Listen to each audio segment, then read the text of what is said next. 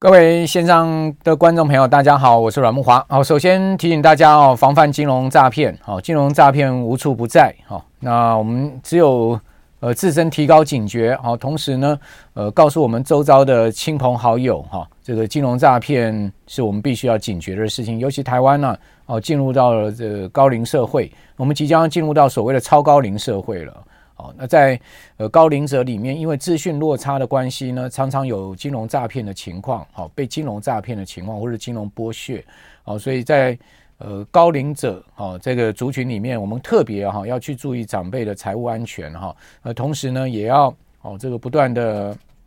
借由我们的节目啊，或者说我们每个这个收听我们节目或者观看我们节目的朋友，大家都扮演一份子哈，这个防范金融诈骗的角色，好，那这样子我想。这个金融诈骗才有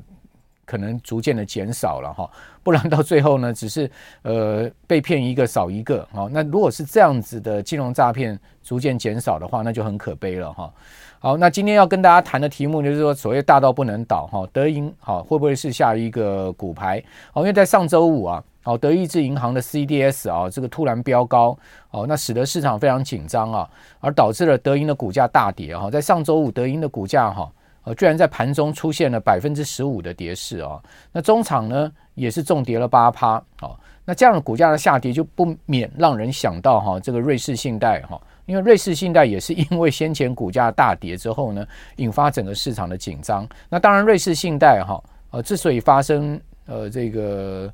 呃，整个危机啊，最主要也是因为美国的区域银行一连串的倒闭的事件了哈，所以呢，事出必有因，而且呢，看起来这个金融风险像传染病哦，是会蔓延的。那呃，细谷银行之后呢，瑞士信贷，瑞士信贷呢，到德意志银行，好，这个银行的规模是一家比一家大哈。大家知道，细谷银行虽然在美国是第十六大银行，但是呢，它并不是啊所谓的系统重要银行。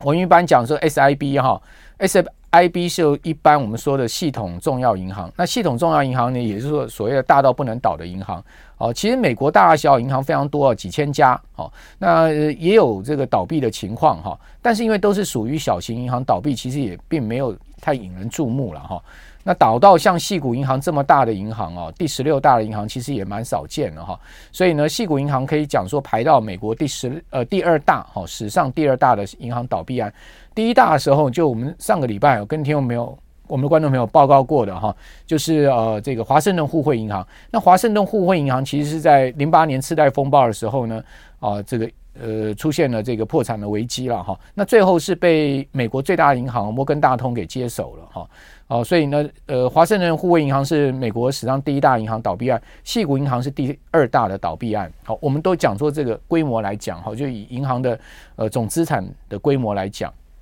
那第三大呢，哦，也是继细谷银行之后倒闭的，就是呃 Signature Bank。哦，这三家银行呢，排到美国这个银行倒闭案的前三名了哈。那这个前三名的倒倒闭，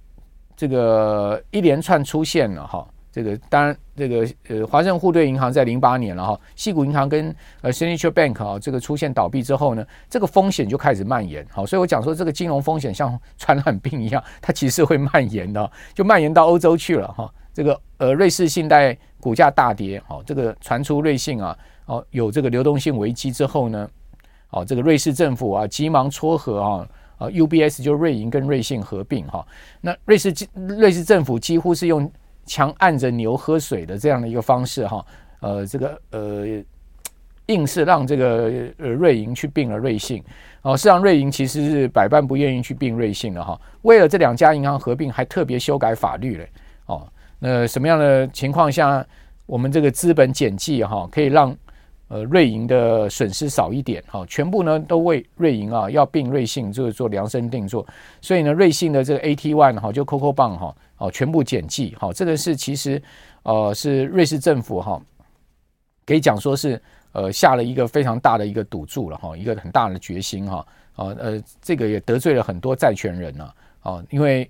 这个金额不小哈，这个一百七十亿美金的一个规模。那结果呢？这呃，瑞信的这个 CoCo 棒啊，AT One 哈，这个债券一减记之后呢，就造成了整个欧洲啊，这个 AT One 市场的恐慌，好，因为整个欧洲 AT One 市场的规模非常大，几乎每家银行都有发哦，这个 AT One，AT One 呢，就是呃所谓的一级资本的一种补充债券，哈，它它它主要就主要是银行发出来哈，为去补充这个银行的一级资本的，哦，那呃银行承平没事的时候呢，这个 AT One 债券呢可以领息，哦，而且呢也可以呃。你要卖掉的时候也可以这个卖掉哈，流动性也算还还 OK。但是银行一旦发生问题，它的这个一级资本不足的时候呢，这个 AT1 呢就变要要变成是这个普通股了哈，等于等于说是呃以以债做股的一种这种债券的形式了哈，所以它基本上风险非常的大，而它的风险最最主要是架构在银行会不会出问题哈，就一一级资本够不够哦？那在这一次呃。这个瑞士银行并瑞信啊，哦，事实上瑞信的这个一级资本并没有不足啊，呃，瑞信整体的这个财务报表还算可以哈，不像西谷银行这么差的一个财务报表，但是呢，呃，硬是让这个 AT One 债券哈去减记哈，去补充它的这个一级资本哈，其实是呃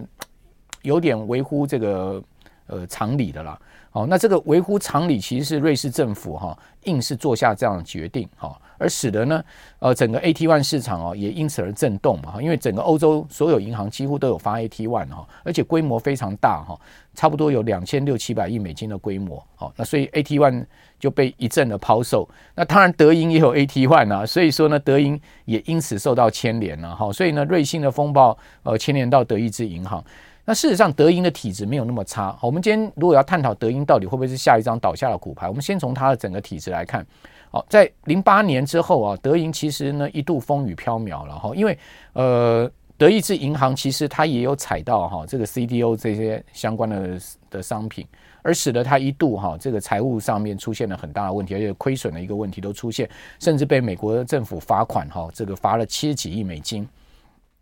那这啊啊，这个经过这一连串风暴之后呢，德意志银行呢就经过重组。那它其实重组之后，它的体质是明显改善哈。呃，到上一季度哈，它已经是连续十季度盈利了，所以说基本上它是一家赚钱的这个银行啊。那德意志银行的总资产规模非常大，一点三二兆欧元，是德国最大的银行。那在上周五啊，德意志银行这个 CDS 大幅飙高。先讲一下什么是 CDS，CDS 本身是一种合约啦。也就是说呢，呃，买入 CDS 人经过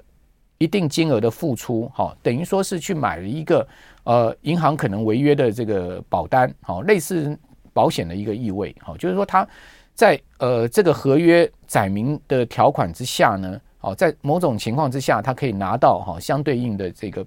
呃赔付的金额，这个基本上就是一种合约这个这个买卖的行为，好，那他这种合约。呃，最主要就是为了对呃应付这个对冲银行可能发生这个违约的风险啊。那如果银行一旦有这个违约的风险的时候，CDS 通常会大幅飙高。那大幅飙高，基本上就告诉各位，就是说它的这个呃风险就是越来越高。好，如果说这个指数 CDS 的指数飙得越高的话，它的风险就是越高的一个情况。那在上周五啊，这个德意志银行的 CDS 是大幅飙高了，好，那市场就为之一震，而导致了这个德意志银行股价是大跌。那德智德意志银行的总资产规模相当大哈，一点三二兆欧元是德国最大银行。那它到二零二二年底，就到去年底，它的一级资本适足率哈是百分之十三点四，哦，十三点四的资本适足率不能算是差了哈。那另外呢，流动覆盖哦是百分之一百四十二，看起来这个情况也是相当 OK 的哈。那净资产稳定金的比率呢是百分之一百一十九。好，所以呢，都超过百分之百，甚至高达百分之一百四十二的流动性资产覆盖率。所以，照它的这个目前的显现出来这些数据来看，德意志银行应该不会有这个流动性的危机。好，那另外呢，分析师根据这样的数据指出呢，德意志银行的偿付能力跟流动性啊，其实并不令人担忧。那为什么德意志银行有这样子呃连续实际获利，而且呢？哦，我们刚刚讲说，这个不管是一级资本的这个市足率，好，或者说流动性覆盖率，或者说呃净稳定资金比率都相对达标的一个情况之下，还被传出来哦会有危机呢？这就是啊这个信心面的问题。好，因为金融市场大家知道，其实是靠一个信心的这个维系。好，银行嘛，哦，它的呃 equity 哈跟它的总资产哦可能是只有十分之一，所以说在一旦缺乏信心的情况之下，它的这个兑付能力就会受到很大的影响哈，因为资金不断的从银行被提款提出去，流动性出问题，好，没有一家银行可以受得了的哈，所以呃，最主要我觉得。德意志银行会被牵扯出来，还是一个信心面的问题。也就是现在目前经过美国区银行的布瑞安的风暴，哈，再加上瑞信哈跟瑞银合并这样的情况之下，其实金融市场有一点哈，投资人有一点像是惊弓之鸟，一下这个风吹草动哈，就会让信心啊这个崩溃。哈，所以说在这样情况之下呢，德意志银行被牵扯出来，我觉得它。本身来讲是蛮无辜的了哈，呃，包括德国总理舒尔兹也出来讲嘛，他说德意志银行赚了非常多的钱啊，是让它盈利问题没有问题，而且它是一家非常优异的银行，而且经过重组哈，所以大家过度担心了哈，事实上它完全没有问题。我觉得这个德国总理舒尔兹讲的这个话，倒也不是出来说只是一个信心喊话的成分而已，确实德意志银行，我个人认为从它的财务报表来看哦，并没有太大的问题。好，那。它唯一可能的问题啊，就是说它在这个商用不动产的部分哈，可能放了太多钱了。那事实上放了很多吗？事实上也没有很多。就是说，它唯一现在目前可以被挑剔，就是说它现在目前在商用不动产上面的风险是比较高的。好，那我们也都知道，商用不动产可能会是下一个骨牌嘛。哦，因为呃，美国跟欧洲的商用不动产都出了一些这个价格下跌的问题。哦，那尤其是黑石啊，在。欧洲哈，那个有一个呃不动商用不动产的抵押证券的支持的贷款的这个基金出了这个所谓停止赎回的问题，好，所以大家会担心说德意志银行这个所谓商用不动产会不会是下一个哈导致它整个财务结构出问题的呃地雷？好，不过我觉得你去仔细看它的财报里面哈，它的商用不动产大概是几百亿欧元哦，应该看起来这样子一个放款金额哦，似乎应该也还好啊，所以呃。应该还是一个信心面的问题哈。哦，那那讲一下什么叫做大到不能倒的银行哈？大到不能倒的银行是其实是由这个 G20 哈 G 二十国哈，他们有一个金融稳定协会哈，呃所定义出来的。他把这个银行分成是五级了哈，从一第一级到第五级。那呃，这总共全世界所谓的呃系统重要银行，我们一般讲 SIB 哈，这个系统重要银行总共有三十家。好，像目前。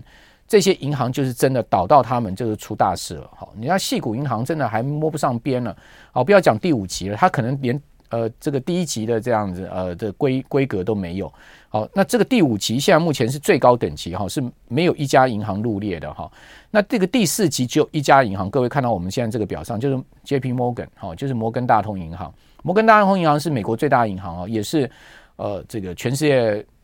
所以现在目前定位出来三十家最大银行里面的哈，也是最重要的一家银行。那另外呢，呃，第三级哈，就是有两呃，这个有一家新进去的银行，就是法法国巴黎银行，哦，BNP，哦，还有呢，呃，这个原来就在榜单上的 City，好，就花旗银行跟 HSBC，好，汇丰银行，好，这个一个呃两家欧洲的银行，一家美国的银行，啊，是在列在这个这个所谓的。第三等级了哈，那接下来还有什么呢？接下来呃，这个下一集呢，就是新列入的哈，这个是去年第四季的资料。那去年第四季新列入了呢，是这个 Goldman 哈，也就是高盛被列入到这个呃这个第四第四等级。好，那第四等级里面呢，还有美国银行啦，好，那呃呃中资银行不少家哦，像中国银行也入列，好，那巴克莱银行也在里面，还有中国呃这个建设银行也在里面。好，德意志银行就在这边哦，各位可以看到，所以德意志银行真的不能倒哦，这倒了不得了哈。好，另外呢还有 ICBC 好也在里面，好，还有呢这个呃呃三菱日联好日本的一家银行哈，这个大日本三大这个金融集团啊，瑞穗好日银呃三菱日联啊三井好这些是我们一般讲说日本三大金融集团，好，那这个三菱日联好是列在跟。德意志银行同一个等级的哈，那第五等呃第五个等级的就很多了哈。我们刚刚讲第五等级应该讲是第一等级了，好，第五等级在这个呃所谓大到不能倒银行名单上面，第五等级现在目前是没有，好一家都没有哈。你可以看到它是重缺的，好，第四等级是最高，就我们刚刚讲 JP Morgan。那第一等级呢，就我们下面看到一图拉古银行哈，有日本的银行，有加拿大的银行。好，然后呢，也有这个呃中资银行在里面哈。好，那 UBS 也是在里面哈，瑞银也是在这里面，还有呢，瑞士信贷也是在这里面。哈，所以各位可以看到里面的银行很多，像意大利的裕信，哈，也也在里面。好，这个就是所谓三十家大到不能倒的银行。这 三十家银行随便倒一家那都不得了。哦，这真的是不能倒哈。那一旦好这些银行出问题哈，这个国家力量一定会进去，因为呃，如果国家力量不进去的话，那后面的整个呃系统性风险一旦爆发，那是真的不得了哈。就像最近呃瑞瑞士信贷跟瑞银合并哈，呃诸多问题嘛，后面都被批评哈，说瑞士政府强按着这个牛喝水哈。那呃瑞瑞士政府当然就派出财政部长出来当说客哈，就财政部长就讲说。哎，如果我们没有强逼着哈，这个促成这这这个取亲啊，你知道吗？全世界在上周一就要爆发了整个全面的系统性金融危机了。他说呢，瑞瑞士信贷哈一天都挨不过哈，如果周一没有合并的话，瑞士信贷就要倒了。好，他是用这样子一个严厉的用词哦。好，他就告诉大家当时有多紧张啊！哦，瑞士信贷可能一天都挨不过，二十四小时都挨不过。周一如果没有哈这个合强压两家银行合并的话，哦，那这个全世界的金融风险就要爆发了，全球性的金融风险就要爆发。他说这个后果可能是哈呃，如果对瑞士来讲是 G 瑞士 GDP 的两倍的一个规模。哦，讲到这个结上了，大家都知道，好，瑞士政府也是不能去担这个重大的风险，哈，所以必须动用国家的力量，甚至我刚刚讲说，连法规都修改，哦，就为了这两家银行去合并，哈，同时减记这个 AT1 债券，得罪了一票这个债主，哈，哦，甚至这些债主要现在要去告瑞士政府，哈，所以这后面还有的戏可看了，哈。那你说，那德意志银行能倒吗？当然不能倒啊！德意志银行要倒的话，你觉得德国政府会做事吗？当然不能做事嘛。那德国政府的这个整个经济力、金融力是比瑞士政府来的大的很多哦。瑞士政府都有办法去处理这个事情，觉得德国政府不能处理这个事情嘛？肯定要处理这个事情。所以呢，我觉得德意志银行是不会是下一张骨牌了。好，就是说德意志银行从它的财报各方面来看，也没有这么差的一个情况。好，所以呢，市场现在目前最主要是一个信心面脆弱的问题。好，所以一有风吹草动，好，这个信心面一旦溃堤的话，哈，就会导致很多的金融风险出来。所以呢，最主要各国政府就要赶快积极重建这个金融信心了，哦，这个才是当务之急了哈。那回到刚刚讲说这个美国区银行啊，今天最新的消息是什么？好，就是矽谷银行啊，啊，已经有这个接盘侠了哈，有人要去接他的这个资产了哈。那这家银行叫做第一公民银行，好，第一公民银行呢说。呃，把矽谷银行的所有存款跟放款，哦，把它吃下来，哦，那个规模很大啊，七百六十亿美金啊，它居然是用一个折扣价哈，一百六十五亿美金就把这个资产吃下来，一个 discount 的价钱，哦，真的是哈，呃，跟 FDIC 美国存款保险公司谈到哈，这个我们谈我们讲跳楼大拍卖了，好，跳楼大拍卖，那 FDIC 卖掉了这个七百多亿的资产之后呢，它实际上手上还有九百多亿。矽谷银行的的这个资产，好，因为矽谷银行总共有这个一千六百多亿美金，好，那现在七百多亿剥离出去，好，给第一共和银行，呃，第一公民银行，好，之后呢，这个 FDIC 手上其实还是有九百多亿美金的矽谷银行的资产，现在是没人要接手的哈，我想这个资产应该更麻烦的资产，好，就是说第一公民银行它接的这个资产是比较单纯一点，就是它的存放款的部分。好，那其他的可能是他一些买的一些 security 的部分，哈，那这个部分可能就 很不敢有人接手了吧？好，那接下来我们来看一下，其实在这一次啊，银行的危机之下呢，全美商业银行的存款是大幅流失，哈，短短一周，各位可以看到，它是那个可以讲说是血崩式的被这个存户给提领，哈，总共提了一千多亿美金呢，好，这是很惊人的一个数字。好，那呃，Forbes 哈，他做了一个调查，好，他。他经由一个呃调查公司，他所做的一份调查，就是大概问了两千多个美国的公民，好成年人，好说这次矽谷银行风暴之后啊，你有没有去啊？好这个变动你银行户头里面的存款？结果这个比例非常高，大概有将近百分之二十的人讲说他们有去做部分的存款或者全部存款的移动。大家要知道哈，美国人哈，其实呢，呃，其实还蛮不动如山的哈。我看到这个比例哈，我还蛮惊讶的哈，有将近百分之二十人，将近百分之二十的美国人有去做存款的跟踪，可见这次矽谷银行对美国民众的金融信心的打击是很大的，很大的哈。呃，所以他们说他们做了什么样的移动？他们就把他们那些钱啊，哦，部分或全部提提存到这个国家银行去，哦，就这个他们认为更大的哈，跟更安全的银行。那有一部分人是存到其他的银行去，哈，多开几个户头嘛，反正二十五万美金以内都保嘛，好，所以大家多开几个户头，哦，没有什么太大的问题。另外呢，去买黄金的也有，买比特币的也有，买股票的也有，买债券的也有，好，所以这个整个资本是做了一个大挪移哈。那这个资本大挪移的影响哈，我个人觉得很深远哈，是值得持续在呃注意跟观察。好，另外呢。很大一部分钱呢、啊，最近哈这个避险哈流到这所谓的货币基金。好，各位可以看到，货币基金其实就类定存了。哦，就是说它其实是放在一种放里面，哈，放在这个货币 mark 呃 money market fund，哦，放在这个放里面呢，哦，其实基本上呃这个 fund manager 也是把这些钱呢拿去好这个投在一些类定存的的工具上。所以呢，大致上哈这个 money market fund 哈，大概它就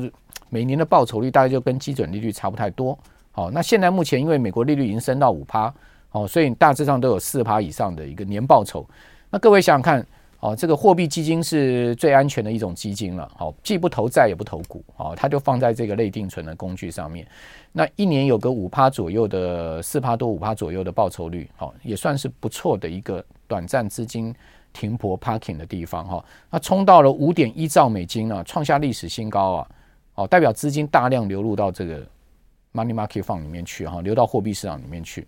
好，那过过往的经验是这样啊，过去两次这个 Money Market 放哈，呃，这个整个净净额大幅增加的时候呢，联准会都会降息。好，所以呢，这次看起来也跑不掉。好，市场也预估呢，联准会可能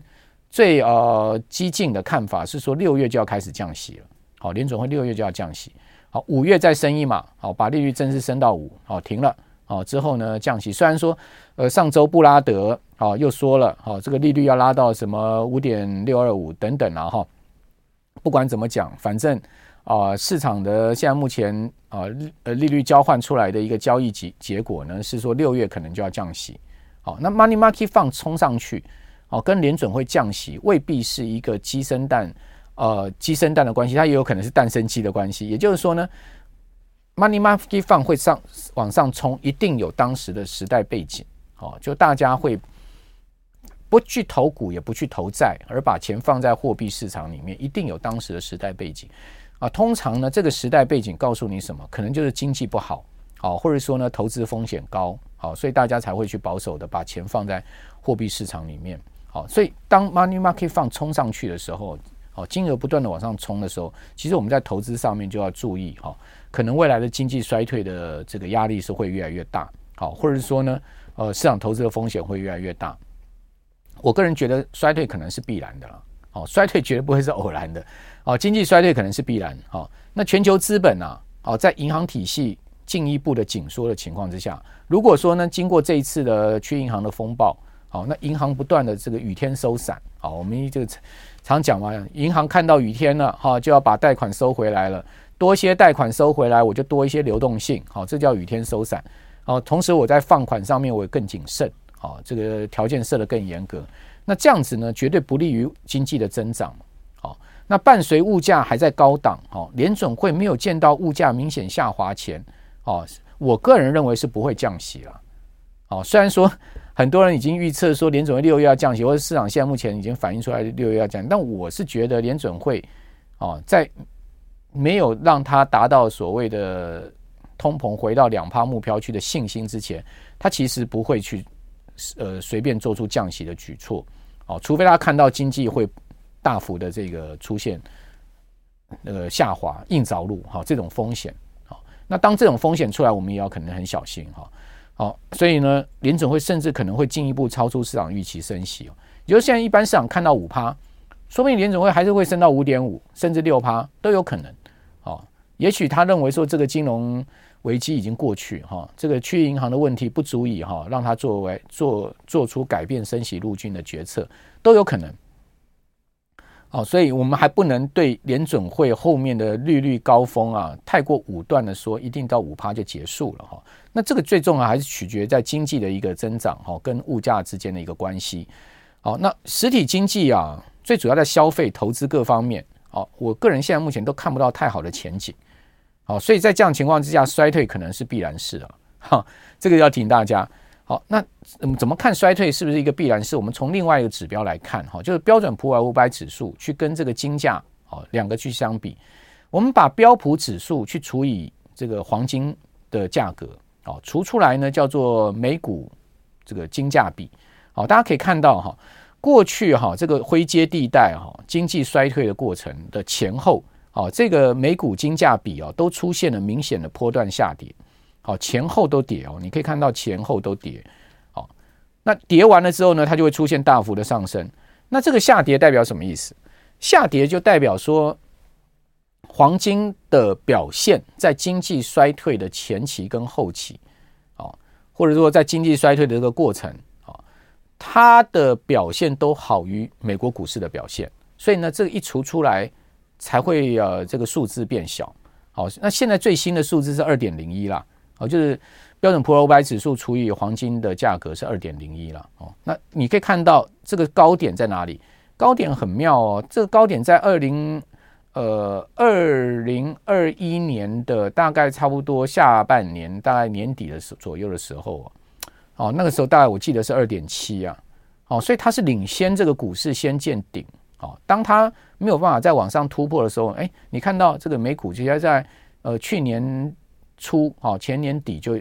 就下来了，对不对？哦，事实上，这个黄美股黄金比是领先它见到这个最高点。好，那当这个美股黄金比见到最低点之后呢，就代表股市是要这个走一个大波段上升的。好，所以呢，在股市大涨哈，这个景气复苏哦大好的一个阶段哈，